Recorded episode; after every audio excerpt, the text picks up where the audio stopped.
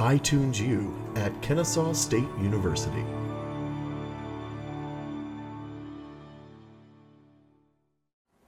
Come on in. Have a seat.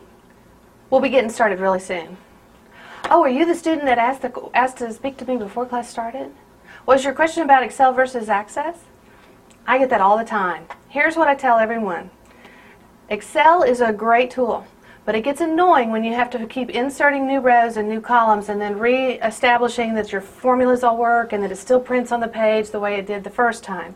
Access go, takes care of all of that because in Access you put the data in a table and you write a report that looks at the table for the information, but the report is a separate object and you build it and format it once and it doesn't care whether you hand it two rows or two million rows, it'll still work. So, having said that, does that kind of put it in perspective about why you would want to go to all the trouble of setting up an Access database and then printing a report object versus rebuilding the same Excel spreadsheet over and over again? If that's the kind of information that is meaningful to you, you might be interested in coming to the rest of the series called the Access Database Certificate Program at Kennesaw State University.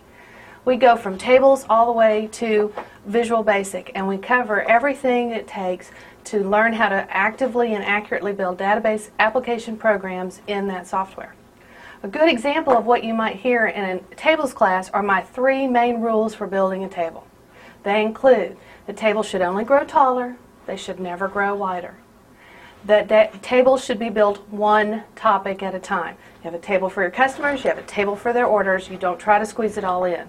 In Excel, there's absolutely no rules that restrict you from doing that. You just try to cram it all in there and make it look presentable and print it, and that takes care of it until the next time you have to build the same thing. And the third rule is you need to break the data down as small as you can. One column per field. First name gets a column, last name gets a column. Have you ever tried to sort a spreadsheet where first and last name were in the same column? The only choice you have is to sort by first name. So by separating them, even in Excel, this is just as good uh, advice for Excel, you can avoid that problem. I hope this has been helpful, and I hope by the end of the day you're pleased. And if so, you'll keep coming back. We have a whole series of classes here at Kennesaw State Continuing Education.